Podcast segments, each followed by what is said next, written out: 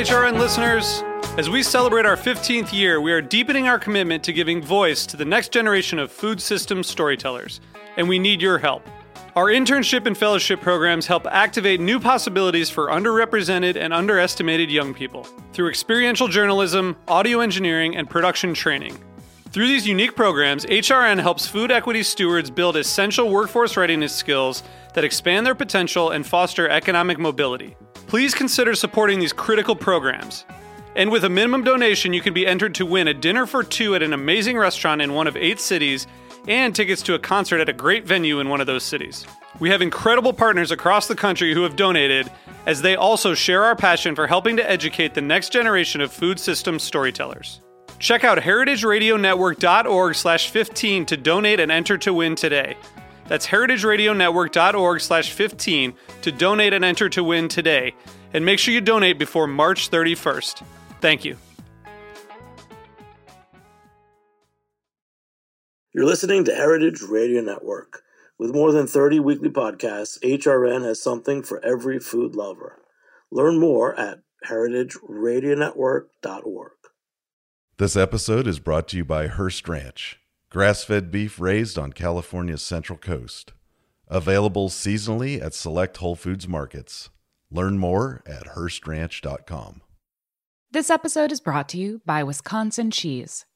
We've been making cheese in Wisconsin since before we were even a state, which may be one reason why we win so many awards for it.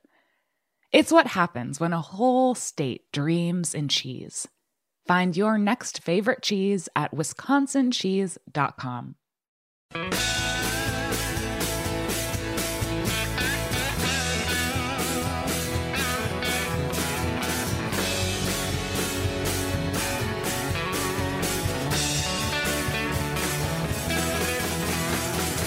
Hey, welcome to Beer Sessions Radio on Heritage Radio Network. It's another show, November 2023.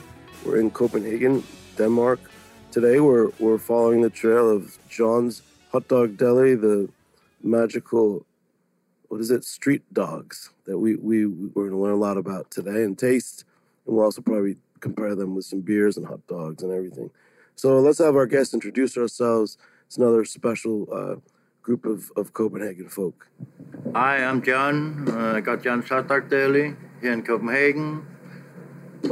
And yeah. Make a fucking lot of hot dogs, good hot dogs.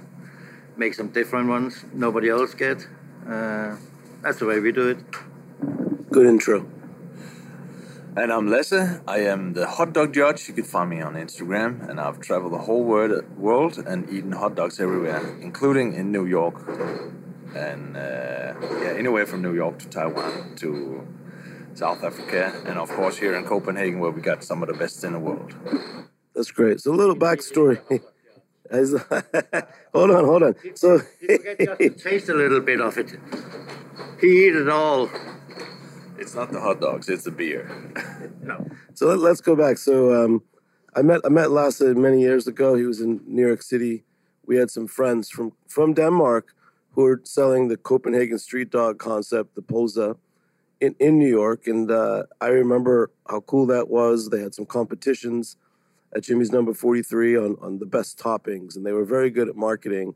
I think that in the end they decided that it wasn't really quite the right place for Copenhagen street dogs. But that's been in my intro, and because of that I met Lasse. Lasse, just a few words about Mr. John here, but then we're going to let John talk because this guy can talk. Absolutely. So...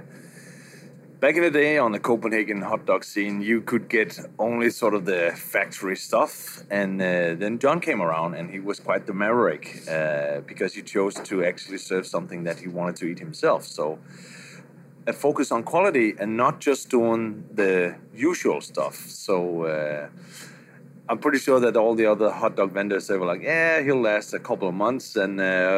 Then we'll have a good spot for another hot dog cart. But John is still here, and I'd say even a lot of them, they're not around anymore. Yep.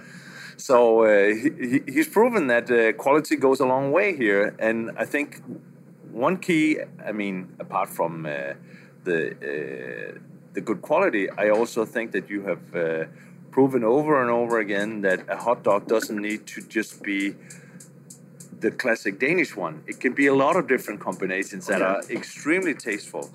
And that's actually something we haven't had really in Copenhagen before. And I think that's, well, personally, I think that's a huge benefit to the hot dog scene here.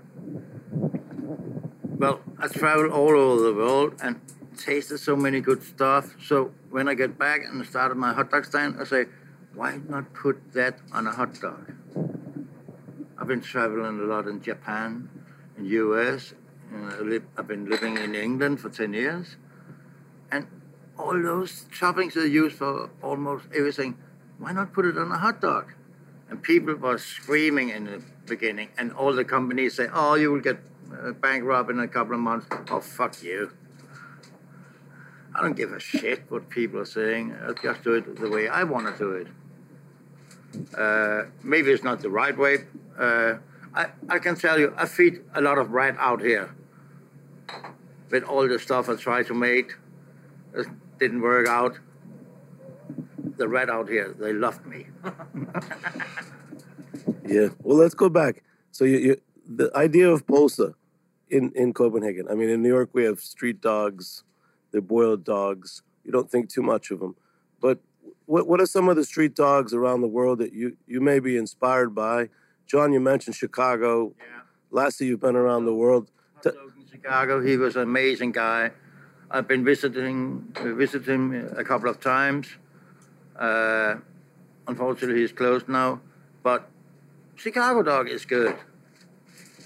New York dogs is fucking boring. I have to agree. And I will... I'll not even give it to my worst enemy. You don't even give it to a homeless.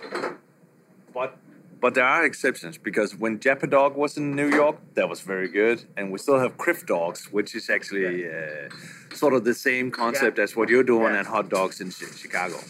So the key is that the topping... That's number one? No, the top number one is get the good sausages. And don't take all the factory shit. You have to go to a butcher. Develop your own sausages. Because all the factories are only thinking about one thing, that's profit. They give you rubbish. I've been into a hot dog factory years ago, and I saw how they make it. There was a lot of ice.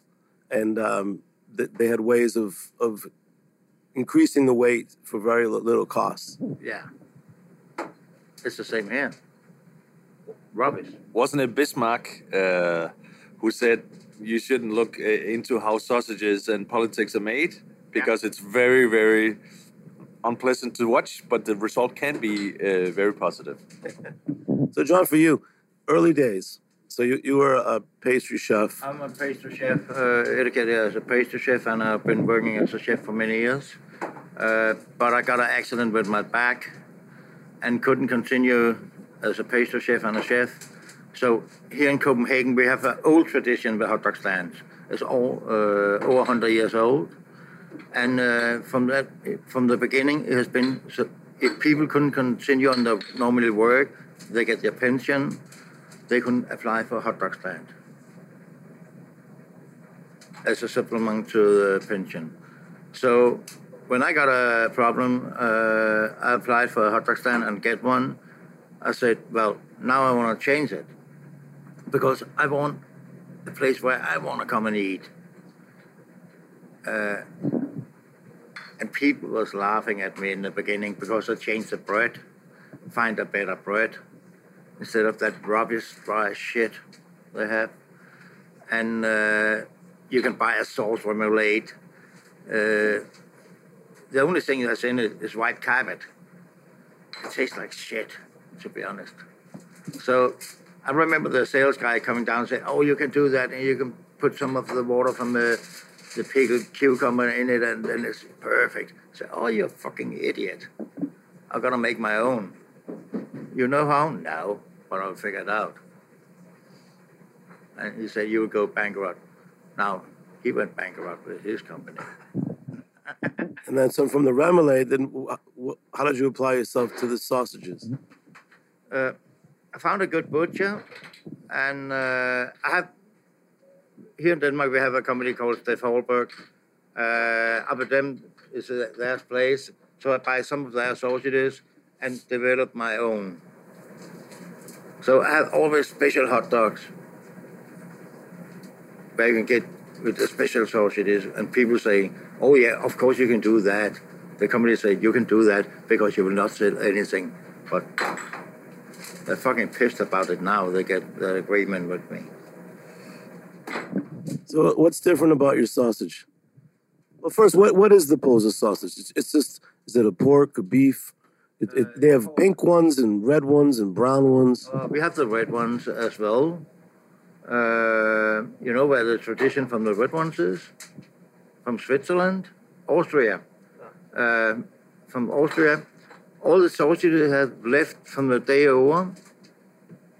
The next day, they color them red, so people can see it was one day used. Because they didn't have refrigeration back in the day, so it was quite important that you knew that it wasn't a fresh product. Yeah. However, quickly it turned out that the red ones were actually more popular. So for a long time, red sausages, at least here in Copenhagen, were the only ones that you could actually get. But now they're not the most popular ones anymore. So what about the making them red? Why was that more popular? They were cheaper. They were cheaper. They were cheaper because they were leftover from the day before. Yeah. That's the way they started with the red sausages. And now it's the Swedish that eat red sausages and children. And we have the old generation, they love red sausages as well. But today it's a fresh one, it's not a leftover. Yeah, exactly.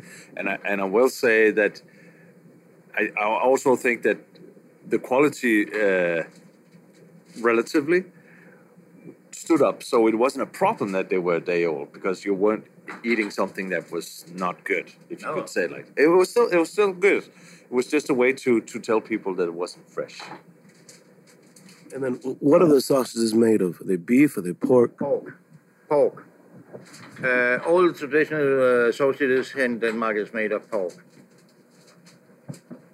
I mean, there's very little variety. I mean, most hot dog carts in Copenhagen will have a beef dog, but like in the US, it's very common to have turkey dogs. You really don't see that anywhere here. No, I'm glad we don't see that. Yeah, they're not the most exquisitely tasting ones. I think they can sell that in the US, in New York. Yes. It's the same with a New York dog. It tastes like shit. Sorry to say it, but I mean, I tend to agree. I mean, I'll put it like this. If you go to a hot dog cart in New York, I mean, you're not going to get a quality hot dog. I will say that even though John is bashing all the standard hot dog carts in Copenhagen, they will serve you a better product. Yeah. I think so. Yeah. A lot better. So how do you serve it? So you've got a custom pork sausage now. And in New York, you know, it's steamed in the water. It's sitting in the water all day. Yeah, we fry them on a pan. 95% of the products we have is fried. We fry them. It's only the red sausages we steam. And like John said, today it's mostly kids and elderly people who are eating the red sausages. And the Swedes visiting Copenhagen who are eating the red hot dogs. But it is the original traditional one, if you could put it like that. Yeah. No, it's not the original one. The red one is not the original one here in Copenhagen. I mean, is the red one still the day-old sausage? No. Yeah. No. Let's go back to food, more food. So when you were a chef, you know, let's talk about your best hot dogs. So are you at one stand now? How do you operate? Because I'm here in this little kitchen. And we're on, what's this area that we're in? This is the meatpacking area. This is an old butcher area. Unfortunately, there's no butchers left in here. But this facility was a horse butchery. They slaughtered horses in here, and horses taste actually pretty good. It was the meat of the 19th century, right? In France, you got every butcher has a horse head, and you can still buy horse. And horse meat is always tender. You will never get, it can't be too old. I have to agree. I don't think I've had a hot dog with horse meat. No. But I've had sushi in Tokyo, with horse sashimi, and it was phenomenal. Yeah, absolutely. You know, Lasse, you've traveled so much. Do you always end up wanting to come back to the Copenhagen street dogs, or have you found better street dogs in Copenhagen? And then we'll have you compare the best one to John's. So I'll say on average, if you go to get a street dog, I do think that Copenhagen is one of the best places to be. Because in a lot of other places, it's a little bit of a hit and miss. But I will say that the Johns of the world, so everywhere you go, you'll find mavericks like John who are actually doing something innovative and focusing more on delivering a quality product. And you can find those in a lot of places, whether it's Tokyo or New York or Chicago, Denmark, you know, wherever you'll find those mavericks, and that's the ones that I usually go for when I'm out traveling. And let's talk about a good hot dog. The hot dog itself, for you, what makes a good hot dog, and others that you've tried? Because I always like there's a butcher, then it's like how they process it. In New York, I have the Eastern European butchers. They make a veal hot dog that sometimes I'll take to a barbecue and just grill up. The Danish butchers, I think they're pretty amazing what they're doing with the meat and the pork. The butcher I have is a guy called Gerd Nielsen. He has been in here for centuries. Now he's moved out, but the way he does it is amazing. He is really amazing. The quality of the meat. It's free-range meat. He only uses free-range meat for our sausages, and a good quality. Maybe we should just touch on the composition of a traditional Danish hot dog. So we can sort of go from there, because that's essentially what John has done with his hot dog stand. So the traditional one, you of course you have a piece of bread, but it's toasted. It's not cold like you'll get at a New York hot dog stand. It's toasted. In there you'll have a pork wiener, some kind of pork sausage traditionally. Traditionally it was steamed, now it's pan-fried. Yeah. And as far as the topping goes, you'll have a somewhat pungent brown mustard, you'll have ketchup, and then you'll have remoulade sauce. And some Americans, they will recognize remoulade sauce as something you put on seafood, especially when you're in New Orleans and so on. But it's a different kind of remoulade sauce, so you can't really compare it to that. So if you're looking for a recipe, you have to find the right one, not the one that's for fish food. And then on top of that, you have diced fresh onions, you have crispy fried onions, and then you have pickled cucumber. And between all those tastes, you actually get sort of the perfect bite every time you bite into a hot dog, because you have sweet, sour, you have some umami and salty. I mean, and then you also, in terms of mouthfeel, you have the soft bread, you have the snap from the sausage when you bite into it, and you have some crispy sensation with the onions. Yeah, totally forget. You need a cock of chocolate milk to it. Yeah, exactly. I mean, I think like you get champagne with oysters everywhere. If you're eating a hot dog in Copenhagen, you need a chocolate milk. Yeah. I mean, that's a standard thing. But really, it is the perfect bite that's sort of been designed. And of course, the idea, my impression of John is he thought, okay, we have a basic concept here. Now, how can we elevate the quality of each ingredient? And to me, that's what you've done successfully, John. I'm trying to do my best and try. Every time I went out to many restaurants, I go about 2 or 3 times a week out to eat, and I see some new elements on the plate. I say, well, I can use that on a fucking hot dog. And if I don't know how to make it, I ask a chef and say, hey, how do you make that? I'm going to use it for my hot dog. Oh, yeah, cool. I have no problems to get recipe from all the restaurants all over the world. I've been to Noma to serve night food to the staff. I've been to Alchemist to serve. And if I ask for a recipe, I will get it, no problem. So you're open to sharing? Yeah. And if people ask for my recipes, how I make my stuff, of course you can get it. You know, I was with Mikkel Friesholm yesterday, the chocolate maker. He said the same thing. He says, we share, and he says, go ahead, you try to make it. Most people will take shortcuts. Yeah. And it's the same people say, oh, and now I can make all your toppings and open my own hot dog stand. Yeah, but you'll never get the same result as I do because you don't put your heart in it. So let's talk about maybe the top five hot dog toppings that you've done, the unusual ones, different inspirations, and Lasse will join them. But start with a couple. Like, so when you went to Noma, what did you serve them? I made one with kimchi, and I made a lot of grainy mustard. I made with wasabi, sauce espelette. I made a lot of beer mustard, used a lot of Mikkeller beer. Mikkeller is a good friend of mine. And yeah, all kind of toppings. I pickle a lot. There's nothing you can't pickle or ferment. So everything that we're looking at, these are ingredients that you're cooking with. So we're right here in your kitchen. Yeah, that's my kitchen, my little kitchen. And out in the back we have all the fermenting stuff, all the chili that's fermenting. We get all the chilies from and fermented for at least 3 months, and then slow juice it and made our own hot sauce. And when did you start making this? So it's Copenhagen Hot Sauce and Mustard Company.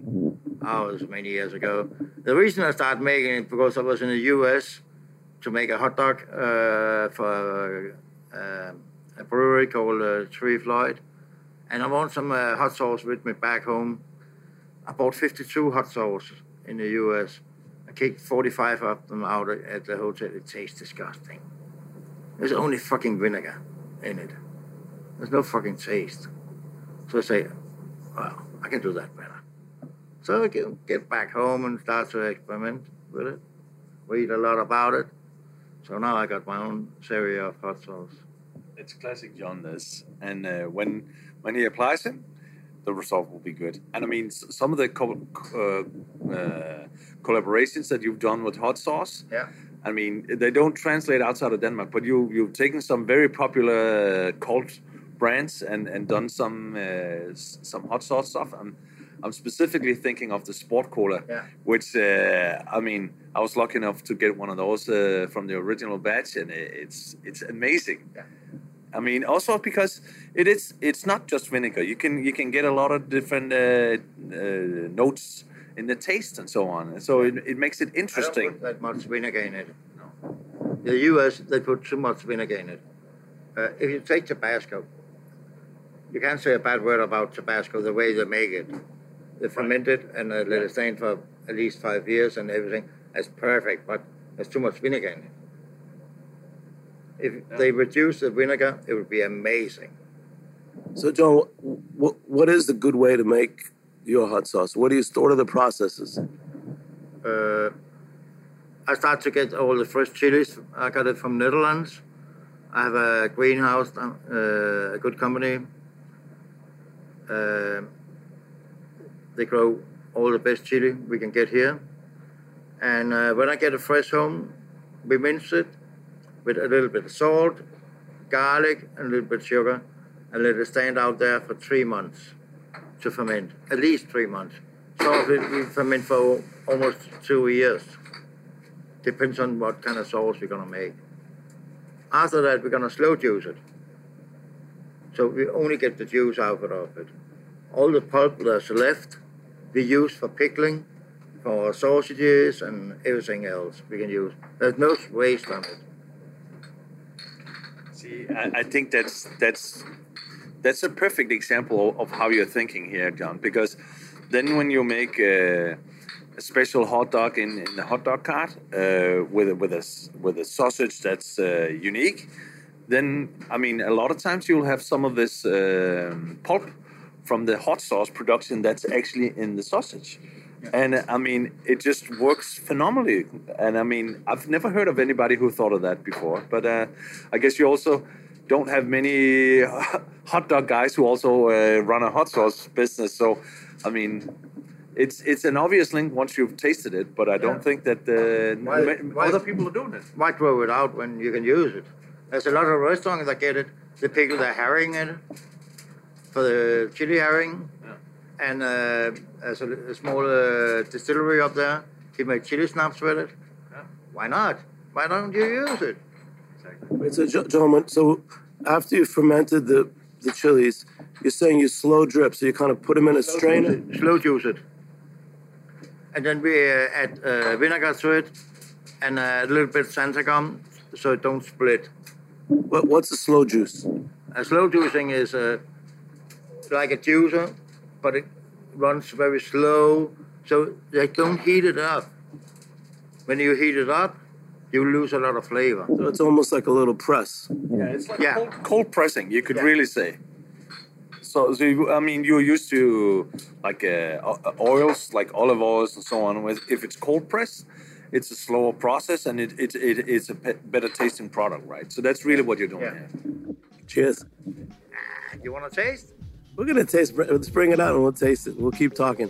I'll tell you what, we'll take a short break. We're going to be back in a few minutes on Beer Sessions Radio. All right. Hearst Ranch, in collaboration with Whole Foods Market, is proud to be the presenting sponsor of The Farm Report, a special HRN series in collaboration with the National Young Farmers Coalition. Tune in each week to hear from farmers, policymakers, organizers, and food advocates about all the ways the Farm Bill directly impacts our lives, whether we realize it or not. They'll break down farm policy and talk to young farmers about what hangs in the balance for them as another Farm Bill gets made. Join the coalition to shift power and change policy for the next generation of growers and land stewards. The future of good food depends on it. Learn more at heritageradionetwork.org or wherever you listen to podcasts. We're back, heritageradionetwork.org. Keep going. There's a brewery called Penyland on Bornholm. She made some... I don't like her beer. It's disgusting. But it has to taste that way, her beer. She made a cherry beer. It's like a sour beer. So I add more cherry to it and a lot of good chilies. So we made a hot sauce for her. I made good stuff. Mikkeller with his black beer. Another one I made. So our first taste of beer today is going to be the McKellar's black beer hot sauce here. This one is a new one I made. It's a sausage fillet. I've been looking very much forward to tasting this one, actually. Yeah. What is it about this one? Sausage fillet. If you take piment fillet, it's a very mild, like a paprika. Yeah, is it? Are these ones from Spain or? Espelette, like Espelette peppers? No, they're from France. Espelette, yeah. We got a license so we can keep the name. I mean, I'm looking forward to tasting that one. I mean, I've tasted this one before. This one is probably a little exotic. But I'll put my head on the line here and say I'm betting that they're all going to be good. Yes. Well, I guess this is about as close as we're going to get to Mikkel from McKellar's. You know, we're usually a beer show, but we haven't really gone to too many breweries on this trip. I think we really wanted to dive into some of the food personalities. But it shows you here that there's a great overlap with the food and beer and the culture. For you, Lasse, you know, you're out of the country a lot. You've traveled. But what do you think of the food scene here, the food and beer scene? Is it everyone knows each other? Well, Copenhagen is by international standards almost a town. I mean, if you tell people from Copenhagen that, they'll frown upon you. But it's very little, so I'd say everybody knows. Maybe not knows everybody, but everybody will know someone who knows someone. So in that sense, it is a small scene. But I think it's the Copenhagen food scene. I mean, it's really exploded over the last 15 years or so. And there's a lot of interesting things going on. And of course, we internationally, it's recognized with New Nordic and Noma restaurants and all this. But of course, there's a lot of stuff going on underneath those sort of top tier level restaurants, gourmet experiences. So something like hot dogs, or another venture that I'm into, gravy burgers, the beef sandwich, which is also something that's a bit off and very Danish, but has also seen a huge renaissance in the last 10 years, where it's gone from being sort of a mediocre hot dog stand kind of thing to now it's served in restaurants with cloths on the table and so on. So what's a gravy burger? Is that something you use with horse meat? No. It's beef. And actually, it has a lot of the elements that you'll find on a Copenhagen hot dog. So the mustard, the ketchup, the remoulade, the raw onions, the crispy onions. And then once you assemble this burger, you douse it in gravy. And it can be any kind of gravy, really. So like a pork gravy or... So you could kind of keep it simmering on a little burner or something. Absolutely, absolutely. And the thing is, I mean, you can probably envision that it's not easy to eat with your fingers, so you need a knife and a fork. But I think that the taste will make up for it, because it's quite the experience. You know, now I keep on talking about horse meat just because the history of butchers, but I think that's another show. But... I think we're going to taste some hot sauces here. But so, John, I love seeing your work, man. I mean, this is a chef in action. You're making the sauces. You're cooking us some ducks. So how do you go about making a specialty sausage? So you have saying there's a duck sausage that you're cooking. This one is a Christmas.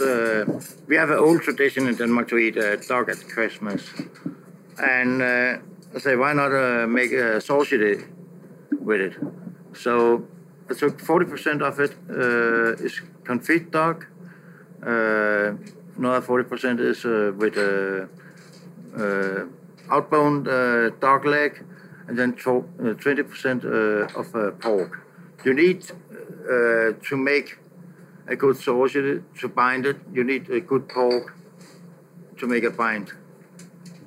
Is that the fat? Sorry? Is it the fat that binds? Yeah, the fat that binds a lot. All right. And what about the pork here? Are you using, like, your butcher that you're working with? Do they specify the pork, or how far do you get into choosing the meats? Sorry, one more time. So your butcher who's making your sausages, how involved do you get in picking the meat or the sourcing? I exactly tell him what kind of meat I want. And he make it straight after my recipe. There's no problem. Yeah. I told him I only want free-range pork. I get only free-range pork. I get the cut I want, and no problem. Yeah, let's go back to your friend Mikkel here. Yeah. So you know we do a beer show. We're not going to talk to Mikkel on this trip, but how important is beer and sausages in Copenhagen? It's very important, because Mikkel has the beer festival, and I've been there for the last 12 years to make a hot dog for the beer festivals. I made build your own dog at the beer festival. I put up a table like this, put up 20 different kind of toppings. People get the bun, the sausages, and build their own dog. Wait a minute. You're the guy serving hot dogs at the Copenhagen Beer Festival. Yeah. I heard about you. Some American expats said that they volunteered. So that we're going to volunteer at Mikkeller's festival. They ended up serving the hot dogs, and they thought it was the thrill of their lives. Yeah, that's cool. Man, that is cool. You're the guy doing that. What do you think about that, Lasse? I mean, how many sauces did you serve at the Copenhagen Beer Festival? Oh, a couple of thousand. What's that operation like? So we're here now and here. Do you keep the sausages? What is the cart like? I want to know about the cart and then how you expand up to a festival model. Well, up to the cart is standing up there now. It's standing in front of Tivoli. We have it down here. We drive it home every day and clean it. In the morning, she's coming in the morning and fill it up and everything. Drive it up there. And for the festival, it's different. It's totally different setup. We have a big tent we set up, and we have the gas heater. We need a lot more up there for the festival than we do in the cart. But so what are you heating with? Are there burners? Are there grills? It's a burners, gas burners. Yeah, but I think it's griddles. You're pan frying the sausages on griddles, so gas fired griddles. Yeah. Yeah, and I mean, it works wonders. I mean, I've tried the hot dogs where you pick your own 20 different condiments kind of thing that John made, and I will say there's a huge problem with that, and it's very hard to choose what not to put on the dog, because it's the selection is amazing. Now, if I said I just want mustard, does that single me out? That's okay. But it's okay for me. If you just want mustard and you just do mustard. People can do what the fuck they want with the hot dog. Put that they want on it. I'm so fucking tired of the rest of the hot dog cart out here in Copenhagen. Oh, you need to take ketchup, you need to take mustard. No, we don't. If you don't want it, don't take it. Put everything on it. If you want cornflakes on it, put cornflakes on it. I don't give a shit. What's going to go on your holiday duck sausage? Today, we have a mustard, homemade mustard, with horseradish and apple, and pickled red carpet, and sauce marmalade, and a little bit of potato chips on the top. Wow, man, this is cool. I don't know what I imagined. I think I've seen commissaries in New York where, they come in with there's a bin of already made the sausage and the sauerkrauts and everything, and they clean the carts and then they go out the next day. You never think. So sometimes you see some innovative. Usually it's immigrants. They've got maybe a little grill and they're cooking kebabs as well. But and then some people do a fat sausage in New York. But and then there's the all beef. New York has a lot of kosher beef sausages. Beef sausages can be amazing, but it's not a tradition here in Denmark. I have a cheese dog. Made of cheese sausages with two different types of cheese, pork, and a little bit veal in it.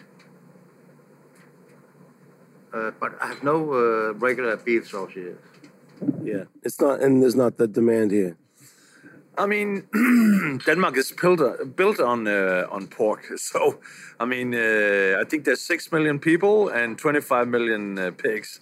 So some would argue 30 million swine in Denmark. But and the pig population keeps growing, doesn't it? Yeah, it does. I mean, and almost all traditional dishes in Denmark, it's pork. It's pork, so it's just embedded in our culture. So, I mean, it's not like we don't like beef sausages or anything, other combinations. It's just so ingrained in our culture that it has to be pork. So a guy like you, Lasse, when we're going to sit here with John, how many of these hot dogs are you going to eat before you're not hungry? I mean, no. Well, I'm not the small. No. I'm not the smallest guy. Let's just put it like that. But I'll actually only eat a couple. To be honest, you've never been hungry so bad. I remember once, actually. Yeah. I remember last time I had to lock my fridge. Every time Lasse is down here, we had put a lock on it. I'm not sure that's entirely true, but it's a good story. You went hungry once for bed, Lasse? Yeah, maybe once. Why? I don't know. I'm learning the old Danish traditions. You have to lock the fridge so that someone doesn't eat all your food, right? So when you grew up, John, like this hot dog thing, I freaking love it. I had a poser the other day in front of, there's a stand outside of the student house downtown. Yeah. I thought it was pretty good. But that's probably typical. What is that bread? Because I liked it. It did have some rye in it. What's the typical bread? It's probably... you got a normal white bread. It's actually boring. When you taste my bread, you can smell it. It also smells. It's baked with butter, like a brioche, but it's much better. And you're gonna put the bun in the skillet as well. Yeah, we're gonna heat up the bun. Always when you get a hot dog here in Denmark, or if you just buy a sausage on a plate, the bun will be warm. You know, one thing similar that took off in the Northeast the last 10 years, and lobster rolls. Yeah. You're having lobsters, you heat the bun up with butter, yeah. And a lot more toppings. Toppings has become what people put on lobster. People here make lobster rolls, lobster dog, and it can be good. Unfortunately, I can't eat lobster because I have allergies to that, shellfish. But it looks amazing. Yeah. Well, back to beer. So what kind of beers do you drink with the sausage? You can mention other breweries, too, because we know Mikkeller. Are there... Ammar Brewhouse is amazing. They made a lot of good beer. We have another brewery called Flying Couch. Small microbreweries, but amazing. I'll say there's happened a lot on the beer scene in the last couple of years, and of course, Mikkeller is the big one internationally, but there's a lot of interesting beers happening. There's also some guys they open up over here. They're called Oben. They make some pretty interesting beer, I think. John doesn't look like he's too impressed. No, huh? Oh, Philip over there. No, that's boring beer.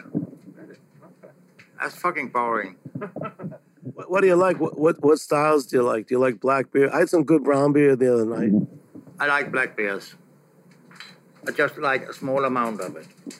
But some of the barrel aged, Mikkel made, and all the other guys made, that's fucking amazing. You can get a barrel aged from Ammar called Double Black Mash, with your back. You can use drink at the hotel. That's an amazing one. Sounds good. I was drinking a simple brown ale the other day at the Hop House. I can't remember the name, but I liked it. I went to the Hop House. It was on Ammarbro, the Ammarbrogo, and I was really happy. 30 years ago, I worked there. It was a nightclub called Marcel Bottega. I was a doorman down there. Well, I liked it because some of the expats, I know one of the guys who volunteer at your hot dog stand. Yeah. They wanted to meet there, and I loved it because I didn't recognize the names of any of the breweries. They were all European, mostly Danish. I was so impressed with the craft beer scene out here, and most of all, my favorite beer was the brown ale. A lot of the ladies were coming in and ordering the sour beers, typical mix of craft beer. But the brown ale was spot on. It was just what you wanted, on 4 or 5%. I loved it. Yeah, but I never understand sour beers. I don't know why, but I never understand it. Yeah, I like the strong. We remember a Mikkeller from when he had those really strong imperial stouts, different types of coffee beans. Yeah.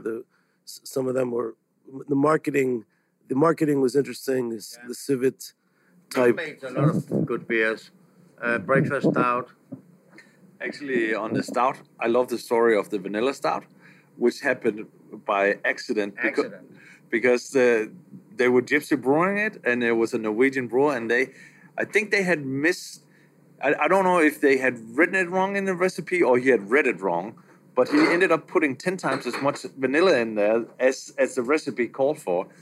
But actually the product tastes surprisingly good, and it's definitely not something you'll get in a lot of places. I really like that one. Yeah. Oh, yeah. Yep, there you go. Thank you, mate. All right. Well, a couple more things. The questions about the hot dog trade. So you've made a name for yourself by being a chef. You know, you're doing what a chef would do.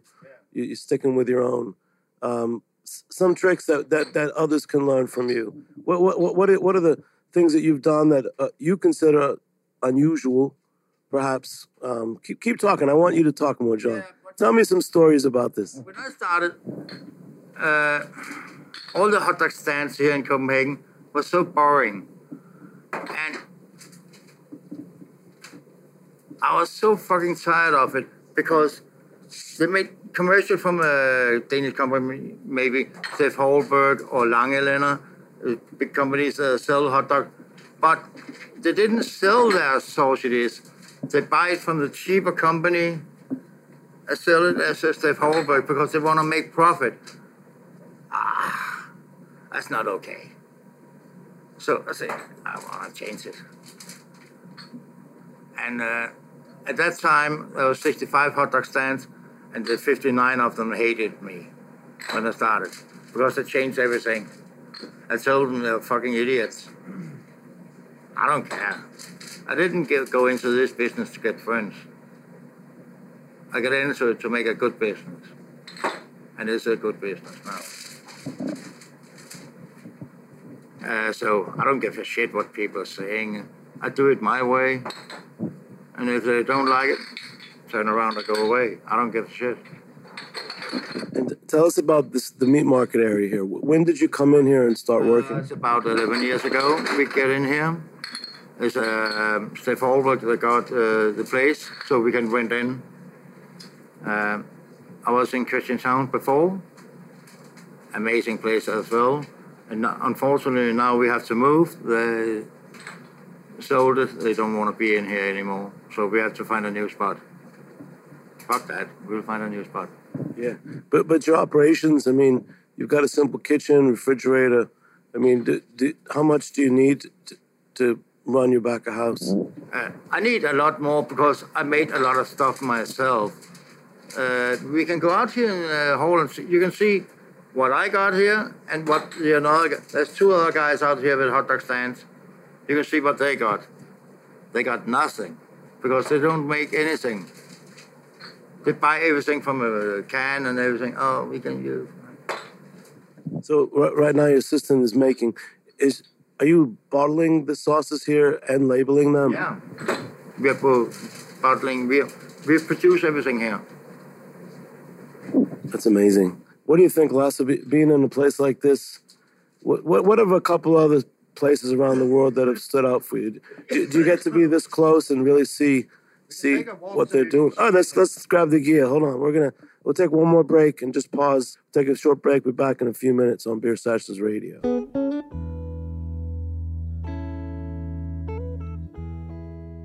This episode is brought to you by Wisconsin Cheese. There's a reason when you think of Wisconsin, you think cheese. Cheese is a huge part of Wisconsin's history and future.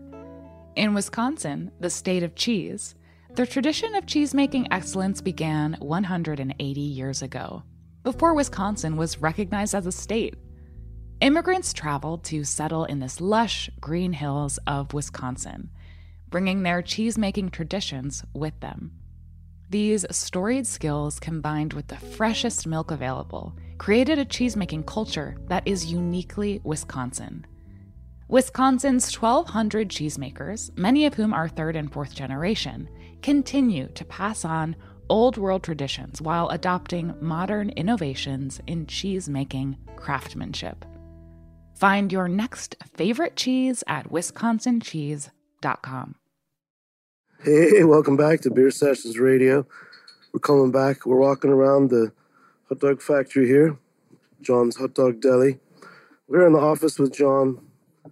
This is quite neat. There's a little bit of rock and roll here. He's got imagery. He's showing us how he makes it. Yeah, just make some more labels.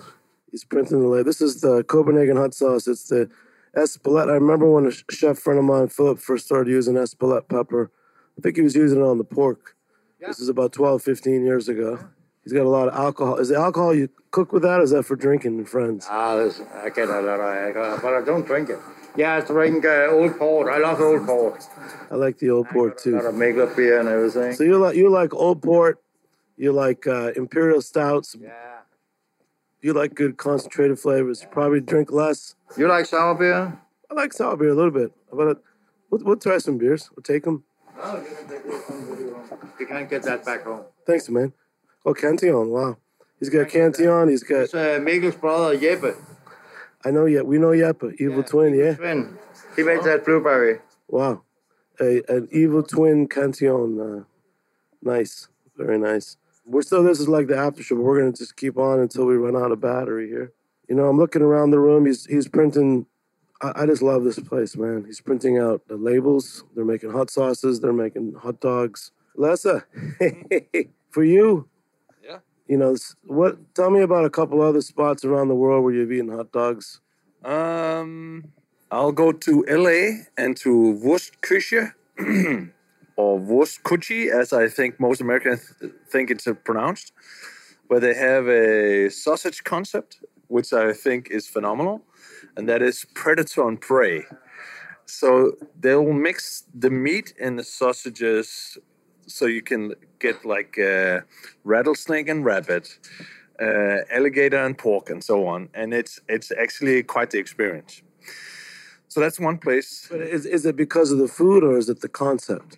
Oh, so I think the audience will like this because it's actually made like a beer hall, but it also serves phenomenal hot dogs. So it's a perfect combination. And do you taste the difference if it's pork or pork and rattlesnake?